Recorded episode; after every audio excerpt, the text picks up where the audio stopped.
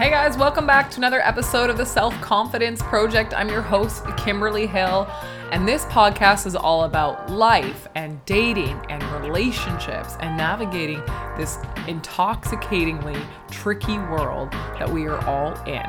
I want to bring you humor. I want to bring you fun. I want to bring you practical advice that you can apply right away in your lives, in your dating lives, and in your relationships. So, thank you all for tuning in. I look forward to bringing you another episode. What are we waiting for? Let's get started. Hey guys, welcome back to another episode of the Self Confidence Project. It's your host, Kimberly Hill, and just wanted to jump on and give you guys a very quick and short podcast this week as I'm really enjoying an early start to my holidays here. But I did want to jump on and wish everybody a really happy holiday season. I hope you are spending time with people you care about and people you love, whether that is a special, significant other, or family members, or extended family members, or friends that have become your family, or even a loved pet that you have that keeps you company during the holidays. It is my intention that everybody feels really connected to the people we love and care about, that we are safe, that we are warm, that we are having great experiences. And this is really a time of reflection for us to think about what did we really accomplish in 2023? And not necessarily in the way of superficial accomplishments or even financial accomplishments, although those are wonderful things to reflect on. But ultimately, what did we accomplish within ourselves and in this chapter of our lives?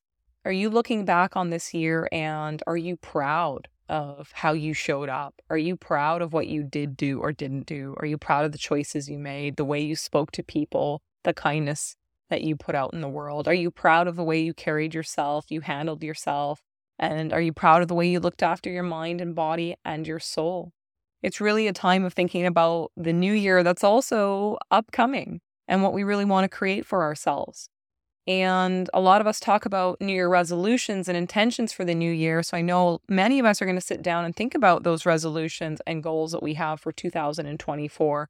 But I also want you to think about your intention setting an intention or a word or a mantra that helps you really live into or step into the feelings you want to create, such as peacefulness or mindfulness or growth or self exploration or spirituality or love, whatever it is. I want you to remind yourself in the new year and as you go through the holidays what is the spirit, what is the intention that you want to bring forth and forward into this world? Now, one of the books I was listening to on Audible is called One Year to Live. It's written by an author called Stephen Levine, and it really talks about what would you do and what would change if you knew you had one year left to live. Like, let's say your whole year to live is the entire year of 2024, starting on the 1st of January. Your last day on this earth is December 31st, 2024. How would this change things for you? What would you do differently? Who would you reconcile with? Who would you forgive? What actions would you take? What foods would you eat? Where would you go? What would you do? I think it's a really beautiful way to think about life. It's a very Buddhist philosophy to think about death and suffering because the avoidance of thinking of these things makes us show up very differently in our lives.